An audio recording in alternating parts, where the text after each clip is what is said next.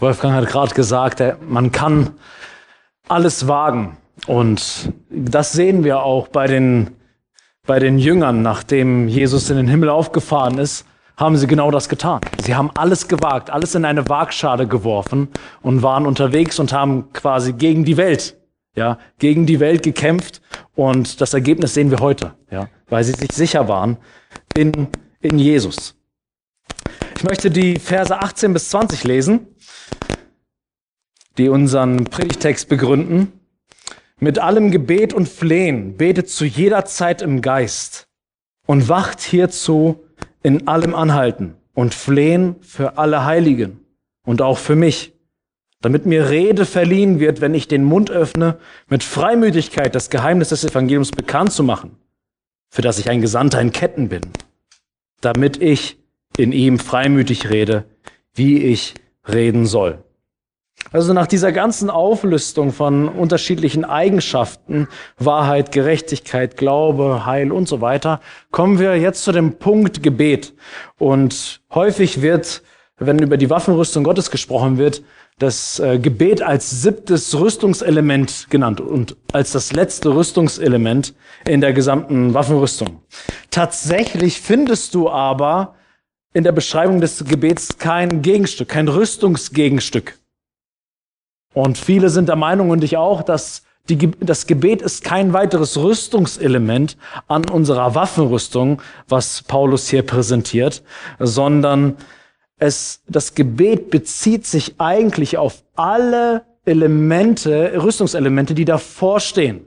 Denn grammatikalisch, wenn wir ins Griechische hineinschauen würden, ist es ganz interessant zu sehen, dass die Worte beten und wachen sich auf bis auf den Vers 14 gründen, dort wo die Waffenrüstung beginnt. Und Vers 14 beginnt folgendermaßen, so steht nun. Und dann kommen die ganzen Elemente. Und dann kommt, dann kommt Vers 18 mit Gebet. Steht betend. Ja, also man könnte im Prinzip sagen, wir sollen einen festen Stand haben und wir sollen alle unterschiedlichen Elemente anlegen, bekleiden, beschuhen, ergreifen und nehmen, während wir beten oder indem wir beten. Das bedeutet, du kannst diese Waffenrüstung Gottes nur anziehen mit der Komponente des Gebets. Wenn es nicht zu dieser Kommunikation mit deinem Gott kommt, dann wird diese Ausrüstung nicht angezogen. Nur weil du von ihr weißt, hast du sie noch nicht umkleidet. Hast du sie noch nicht ergriffen? Hast du sie noch nicht willkommen geheißen? Denn vom Textfluss soll es uns auf das Gebet hinführen. Du sollst feststehen, umkleidet sein mit allen diesen Dingen, während du betest. Das bedeutet, diese Waffenrüstung, die Kraft Gottes, die er uns geben möchte in unseren geistlichen Herausforderungen, die werden 2020 auch noch auf uns warten, werden wir nur, die werden wir nur anpacken können und wenn wir nur dann über, wir werden das nur dann überwältigen können, wenn wir im Gebet stehen.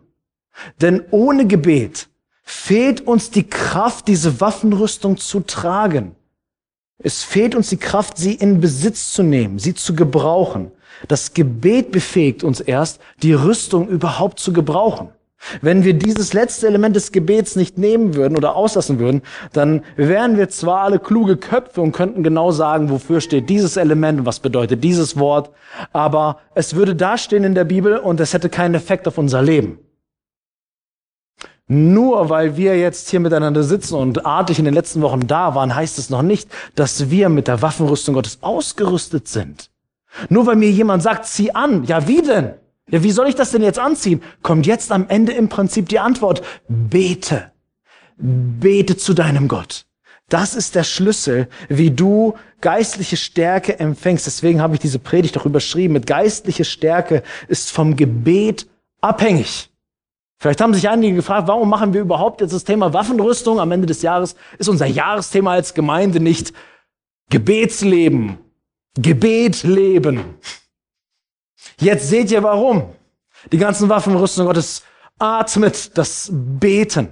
Wir beten und suchen Gemeinschaft mit Gott und empfangen von ihm die Rüstungselemente, die wir brauchen für unseren Glaubenskampf, in den jeder Christ steht. Und jetzt möchte ich ähm, mit euch insbesondere Vers 18 anschauen, was Paulus uns hier über das Gebeten sagt. Vers 18 beginnt mit den Worten mit allem Gebet. Also bete mit allem Gebet.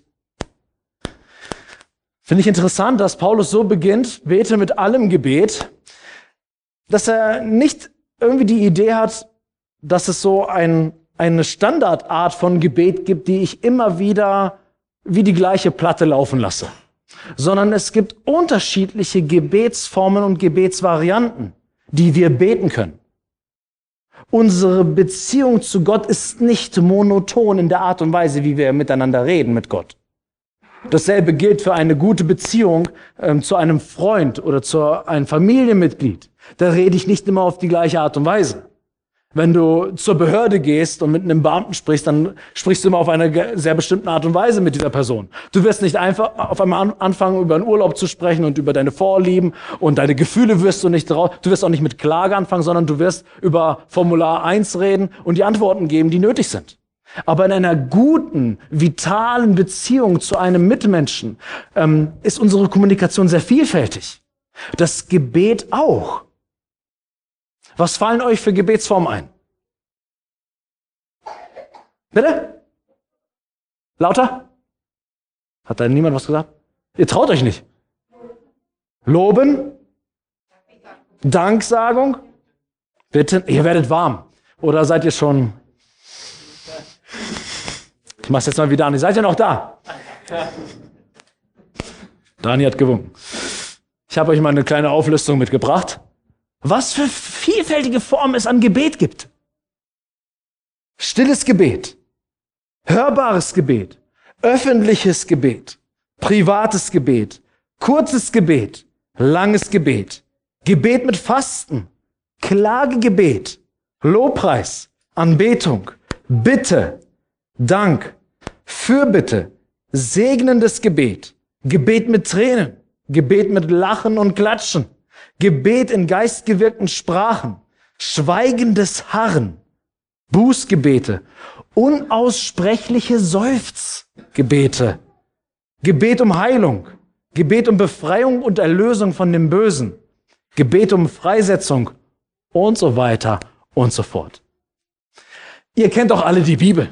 Und wenn ihr da in die Gebete hineinschaut, dann merkt ihr, das hat auf einmal eine, eine Stilistik, die ein anderes Gebet auf einmal nicht hat. Und all diese Facetten finden wir in Gottes Wort. Und diese Facetten sollten auch unsere Gebetshaltung, unsere Kommunikation mit Gott ausmachen.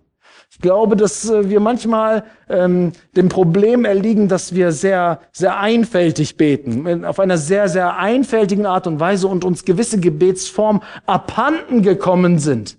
Aber laut Paulus ist es für unseren geistlichen Kampf, in dem wir stehen, wichtig, mit allem Gebet zu beten. Und nicht nur mit einer ganz spezifischen Form zu beten.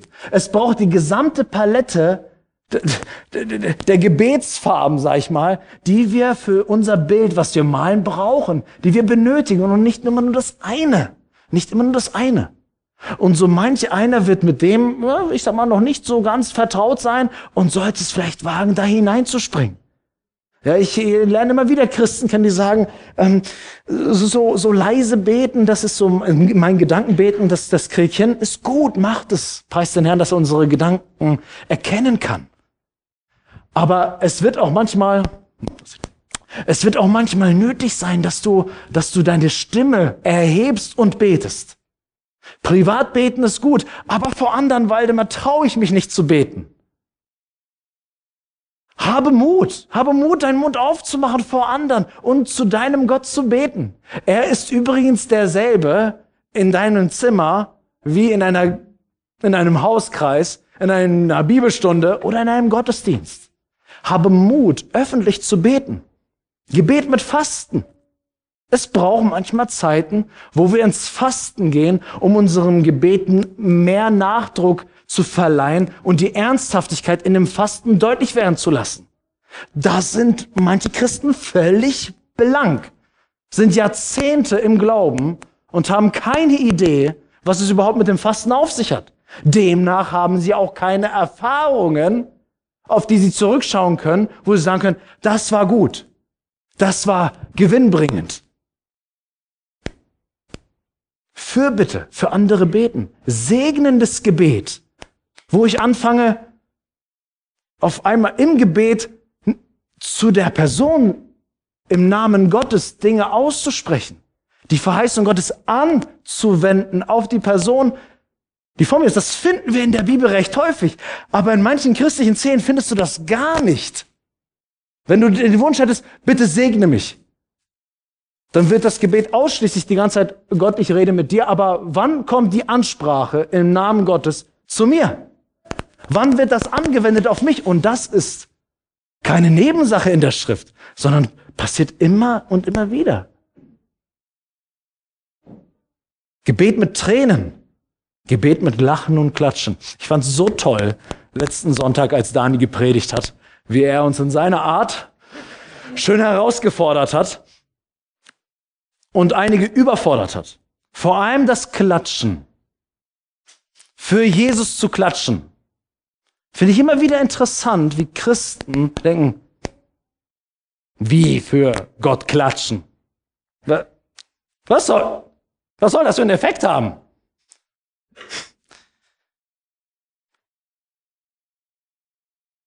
Was tut man mit Klatschen? Man, man gibt jemandem eine Ehrung. Man ehrt jemanden. Du sagst, das, aber Gott ist ja gar nicht hier. Hört er das? Wir singen doch, oder? Zu wem singen wir eigentlich, wenn wir singen? Natürlich auch zueinander, um uns zu ermutigen, aber, aber ich will doch sehr stark annehmen, dass Gott unser Gebet hört, oder? Dass er unser Gesang hört. Und dass es nichts Ungewöhnliches sein sollte, wenn wir dann auf einmal sagen, lass uns mal dem Herrn klatschen. Oh, das, das fühlt sich komisch an. Warum? Glaubst du nicht, dass Gott dein Klatschen hört? Gebet mit Freuen, Lachen und Klatschen. Deine dynamische und vitale Gottesbeziehung wird sich zeigen, inwiefern wir auf die entsprechenden Herausforderungen reagieren und entsprechend einer Situation auch mit dem jeweiligen Gebet das konfrontieren. Und dazu müssen wir wissen, wie können wir denn beten? Herr, lehre uns beten, wie wir in dieser Sache handeln sollen. Bete mit allem Gebet. Ich möchte dich wirklich herausfordern. Nimm dir mal die Punkte an der Wand, mit denen du Mühe hast, die schwierig sind für dich, die nicht deinem Naturell entsprechen. Es ist wunderbar, Erfahrung zu machen mit Gebetsstilen, die nicht, ja, vielleicht unserer Ursprungsfamilie gleichkommen oder meiner Tradition. Bete mit allem Gebet. Wir gehen weiter. Es heißt in Vers 18, dass wir mit allem Gebet und Flehen beten sollen und zu jeder Zeit beten sollen. Wir beten zu jeder Zeit. Warum möchte Paulus gerade an diesem Punkt, er sagt das öfter, dass wir immer beten sollen. Warum an dieser Stelle? Warum sollen wir zu jeder Zeit beten? Wir sollen zu jeder Zeit beten, weil wir uns in einem nicht endenden Kampf befinden. Diese Herausforderung mit Satan und seinen Listen und mit seinen Gefolgsleuten ist ein immerwährender Kampf. Der wird nicht enden, solange wir hier auf Erden sind und atmen. Deswegen heißt es auch, vielleicht habt ihr das noch im Ohr, dass wir die Waffenrüstung Gottes ergreifen sollen, damit wir an dem bösen Tag widerstehen können. Im Kapitel vorher, Epheser 5, Vers 16, sagt Paulus ganz eindeutig, die Tage sind böse. Wir sind in diesem Zeitalter, was geprägt ist auch von Sünde und auch der Aktivität Satans. Die Tage sind böse. Und deswegen führt dann Paulus in, in Epheser 6 das dann ein, sagt, zieht die Waffenrüstung Gottes an, damit ihr am bösen Tag widerstehen könnt. Der ist jetzt. Betet zu jeder Zeit, weil die Angriffe permanent kommen können. Ihr müsst jederzeit bereit sein. Betet zu jeder Zeit. Und auch wenn wir es nicht verstehen, dass das ein immerwährender Kampf ist, und so mancher wird an dieser Stelle ja nicht Halleluja gerade sagen. Halleluja über diesen Kampf. Auch wenn wir es nicht verstehen, warum dieser Kampf so lange anhält, bleibt Römer 8, Vers 28 wahr. Dort schreibt derselbe Paulus, wir wissen aber, dass denen, die Gott lieben, alle Dinge zum Guten mitwirken. In der Luther-Übersetzung heißt es, zum Besten dienen sollen. Denen, die nach seinem Vorsatz berufen sind. Alle Dinge sollen uns zum Guten mitwirken. Alles. Auch das. Auch der geistliche Kampf. Auch die Attacken des Satans auf mein Leben, auf meine Familie, auf meine Gemeinde, auf meine Nation. Auch das soll mir zum Guten mitwirken. Ja.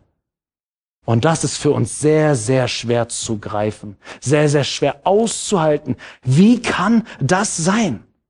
Aber indem Gott uns, ich habe dazu übrigens keine ultimative Antwort. Und wenn du sie gefunden hast, dann gib sie mir. Ich habe aber eine, eine biblische Idee, ein, einen biblischen Gedankengang, dass Gott uns dadurch, dass er das so gestaltet, wie er es tut, dass wir in diesem Kampf stecken bis zum Lebensende, manövriert uns Gott in eine völlige Abhängigkeit zu sich selbst.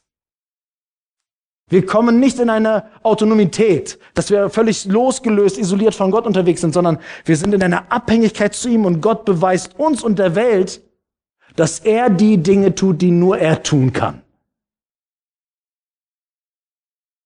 In Römer 11, Vers 33 lesen wir, welche Tiefe des Reichtums, sowohl der Weisheit als auch der Erkenntnis Gottes.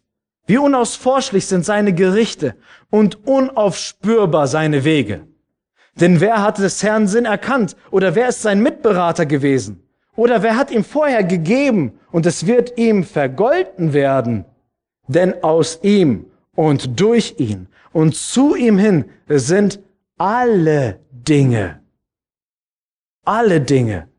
Ihm sei die Herrlichkeit in Ewigkeit. Amen. Gott hat es sich so, hat es so entschieden, uns in diese Situation noch zu halten, um am Ende die maximale Ehre zu bekommen. Gott hat sich entschieden, in Jesus Christus in diese Welt zu kommen und selber, selber angefochten zu werden, selber in diesen Kampf zu steigen. Hätte einfach sagen können, Satan knips aus, bumm. Hat er nicht gemacht. Er ist durch diese Schwierigkeiten gegangen, um sich mehr Ehre zu verschaffen. Und wir sind kontinuierlich auf die Stärke angewiesen eines anderen. Das sehen wir, indem wir zu jeder Zeit beten. Lass uns doch dazu ähm, 1. Petrus 5 lesen. 8 bis, 8 bis 10.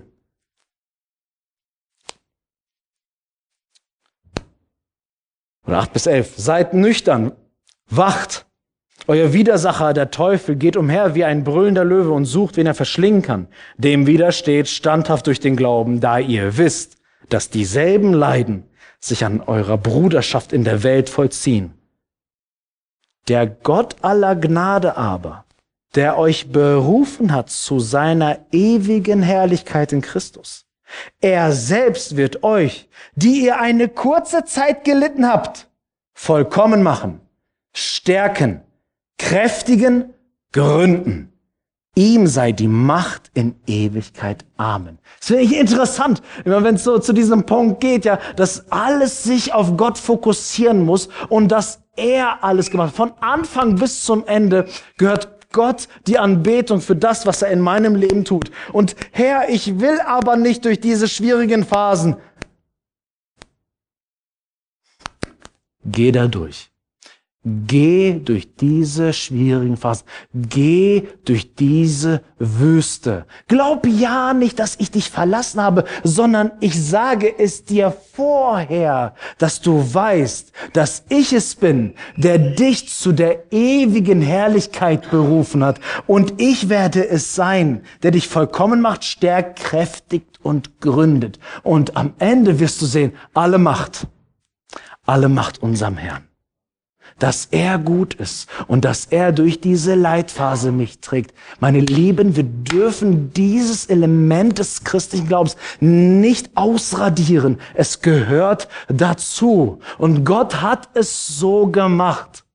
Ich verstehe nicht in, in jedem Detail, warum er es so tut, aber er tut es. Ich weiß aber eins, er wird keinen Fehler machen und er wird nicht am Ziel vorbeischlittern, sondern er hat es so gestaltet, dass wir am Ende der Tage, so wie wir hier sitzen, das ist zumindest mein Gebet, eines Tages uns vielleicht in einem kleinen Raum wiederfinden und sagen, hey, wir waren schon mal jetzt zusammen.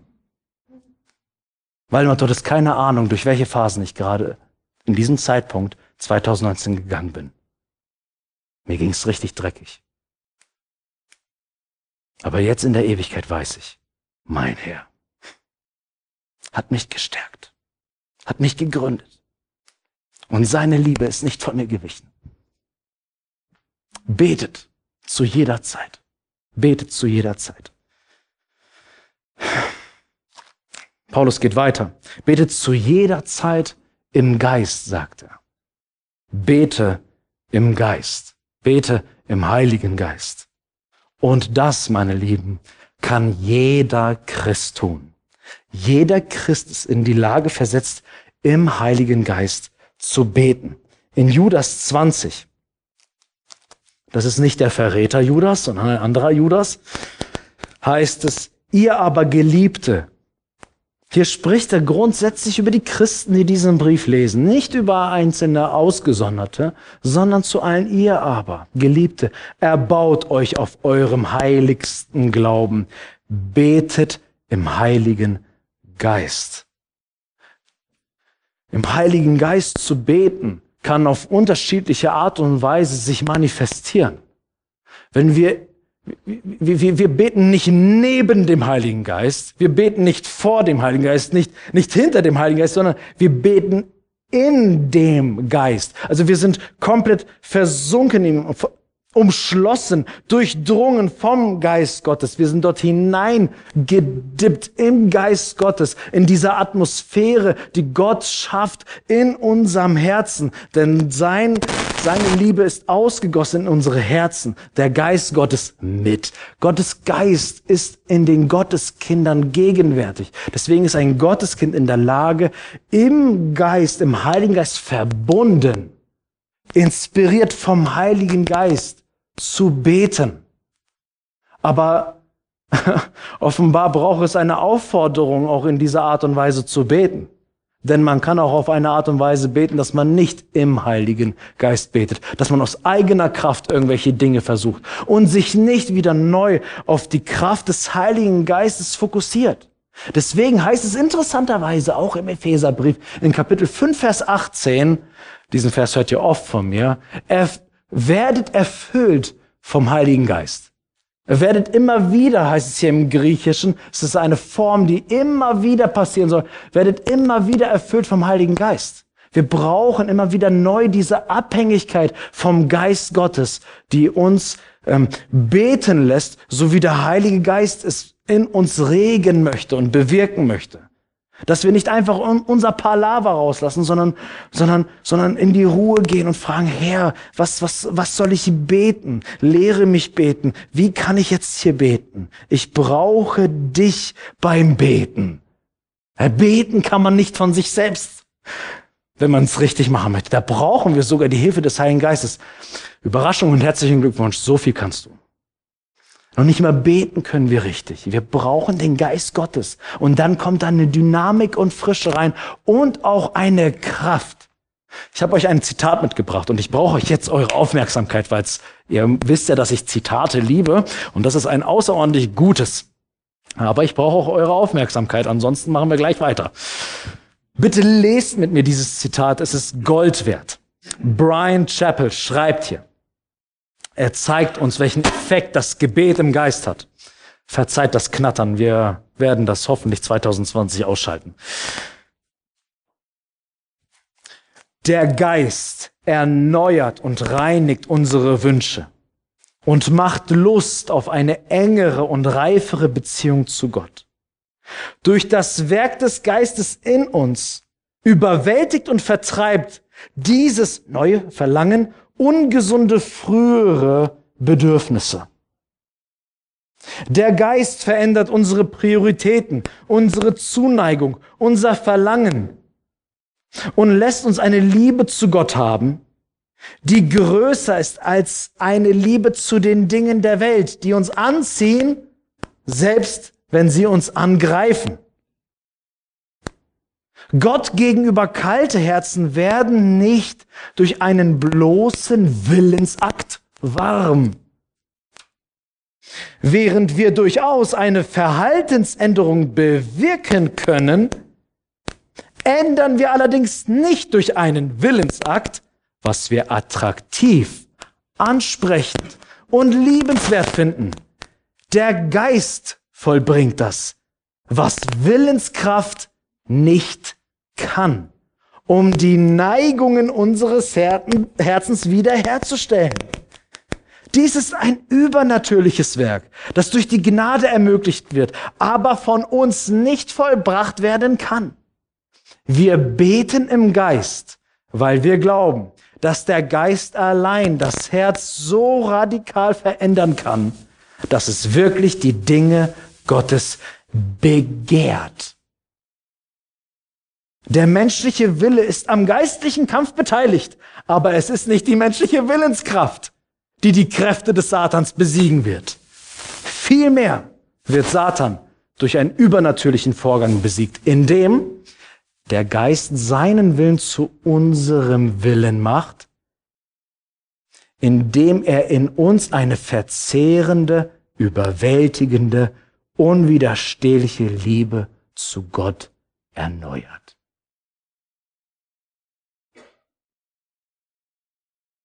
Der Heilige Geist ist es, der in uns hineindringt und etwas in Veränderung bringt. Und in uns diese, ich liebe es, diese verzehrende, überwältige und unwiderstehliche Liebe zu Gott erneuert. Bei unserem Glauben geht es nicht um Verhaltensverbesserung, dass wir uns ein bisschen mehr anstrengen und die schlechten Dinge einfach meiden. Das können wir. Wenn wir uns anstrengen, können wir uns disziplinieren. Aber beten im Geist ist was ganz anderes. Beten im Geist ist, Heiliger Geist, erfülle mich neu. Und lass das wahr werden, was Jesus gesagt hat. Wenn der Tröster kommt, wenn der Geist Gottes kommt, wird er mich verherrlichen. Und verherrliche Christus in mir. Dass ich Christus suche, danach sehne, fasziniert bin von ihm, dass ich ihn viel mehr will als alles andere, was gerade im Kampf auf mich einprasselt. Das alles fallen muss, weil ich so radikal verändert wurde von dir. Das bedeutet es, im Geist zu beten, völlig erneuert zu werden von ihm, eine neue Leidenschaft, einen neuen Willen zu bekommen und mich nicht einfach ein bisschen anzustrengen. Aber das wird nur dann passieren, wenn du dich bereit machst auf die Dimension des Heiligen Geistes, dass er wirklich in deinem Herzen Jesus Christus verherrlichen will. Wenn ich hier jeden einzelnen Aspekt runterpredige und ihr ihn hört und, und der Sieg aber irgendwie ausbleibt, dann liegt das nicht an eurem Intellekt, weil ihr die Predigten nicht versteht. Weil ihr ein paar Vokabeln vielleicht nicht verstanden habt. Wenn der Sieg ausbleibt im geistlichen Kampf, liegt es an einem geistlosen Gebet dass wir uns nicht in diese radikale Veränderung hineinnehmen lassen vom Geist Gottes und erwarten, dass er das tut, was nur er tun kann und will. Darum ist es gut, gut oft, um eine erneute Geistesfrische zu bitten. Geist Gottes, erfülle mich neu. Geist Gottes, erfülle mich neu. Ich weiß, dass in mir nichts Gutes wohnt. Und dass die Herausforderungen, vor denen ich stehe, dass ich aus meiner eigenen Natur, ich würde immer wieder fallen, aber du bist in der Lage, mir ein neues Herz zu geben, ein fleischerndes Herz, was für Gott pulsiert und schlägt und in die Richtung laufen möchte, in die du weißt. Amen. Ich freue mich, dass es noch andere außer Dani gibt, die auch Amen sagen. Wir kommen zum, das war jetzt zu spät. Wir kommen zum letzten Punkt. Im Epheserbrief ähm, heißt es hier, Vers 18, jetzt habe ich ihn euch nochmal aufgedruckt, mit allem Gebet und Flehen betet zu jeder Zeit im Geist und wacht hierzu in allem Anhalten und Flehen für alle Heiligen. Bete für alle Heiligen. Und das sind nicht die Verstorbenen in irgendeiner Kirche, sondern hier, links und rechts, Alle Jesus-Nachfolger sind Heilige. Und jetzt kommt was Spannendes. Hier kommt die, und wenn wir die Verse lesen, vergessen viele, was war eigentlich gerade das Thema? Wir sind immer noch bei der Waffenrüstung. Hier kommt jetzt eine kollektive Komponente oder der gemeinschaftliche Aspekt des Tragens der Waffenrüstung rein. Ich weiß nicht mehr, wie ich den Satz angefangen habe.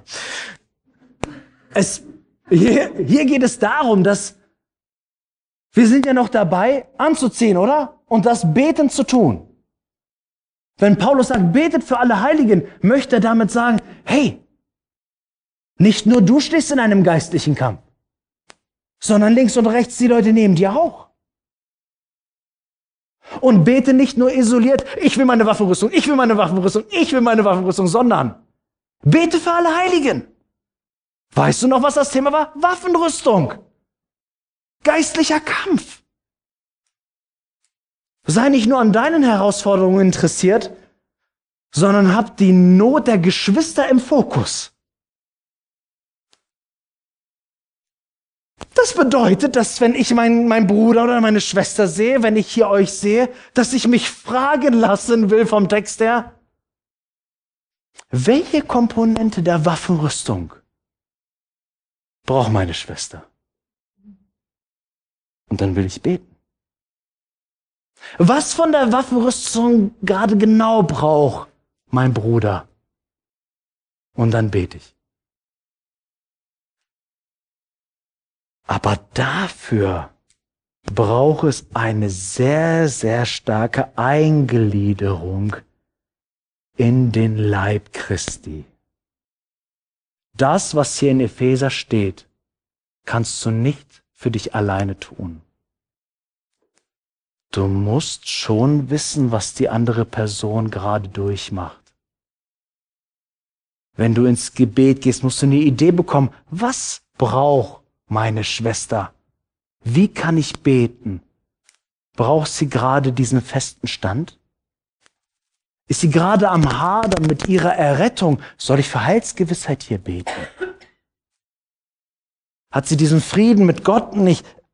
Ist sie sich dessen nicht sicher? Soll ich in diese Richtung beten? Macht es meinem Bruder gerade Mühe, Gottes Wort überhaupt nur aufzuschlagen?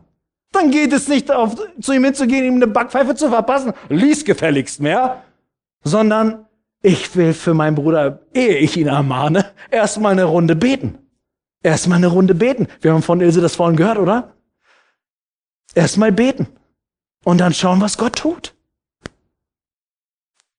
Und so kannst du alle Rüstungselemente dir anschauen und überlegen, in meiner Gemeinde, weiß ich, was, meine, was, was, was wir brauchen?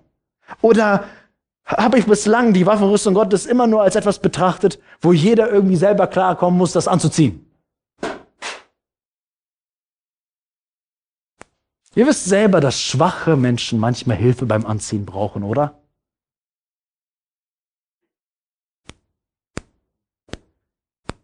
Brauchst Hilfe. Ich war vor einer Woche, habe ich einen steifen Nacken gehabt und ich konnte noch nicht mal aus dem Bett raus. Bin aufgewacht und dann lag ich da wie ein dicker Käfer auf dem Rücken. Und so, jetzt nach rechts raus. Geht nicht. Jetzt nach links raus. Geht nicht. Alter Schwede, da bist du hilflos. Da brauchst du jemanden, der hilft. Auch beim Anziehen brauchen wir manchmal Hilfe. Manchmal frage ich mich bei meinen Kindern, wie lange geht das noch? Geistlich gesehen sagt mir Paulus, das hört nie auf. Das hört nie auf. Wir brauchen Hilfe. Aber Gott ist gut zu uns. Gott ist geduldig zu uns. Und Gott hat uns zusammengestellt. Aber dafür brauchen wir miteinander eine Kultur, wo wir uns auch Bedürftigkeit eingestehen. Wo ich, wo ich diesen Sprung wage zu sagen, ich bin bedürftig. Ich, ich strauche hier. Ich brauche Hilfe hier. Und wir brauchen auch die Bereitschaft, für sich beten zu lassen. Für sich beten zu lassen. Ich frage dich, wen umbetest du? Mit welchem Rüstungselement? Wen umbetest du? Mit welchem Rüstungselement? Bist du überhaupt so involviert in Gemeinschaft und Gemeinde, dass du das sagen kannst? Wenn nicht, 2020 ist ein gutes Jahr, um das zu ändern mit Gottes Hilfe. Die Verse 19 und 20 werde ich uns heute ersparen. In der Januar-Gebetsnacht werden wir uns das nochmal anschauen. Geistliche Stärke, meine Lieben. Was ist das Geheimnis? Gebet. Geistliche Stärke ist vom Gebet abhängig. Und deswegen kann man so zusammenfassen. So steht nun, zieht die ganze Waffenrüstung Gottes betend an. Mit allem Gebet zu jeder Zeit im Heiligen Geist und für alle Heiligen. Amen.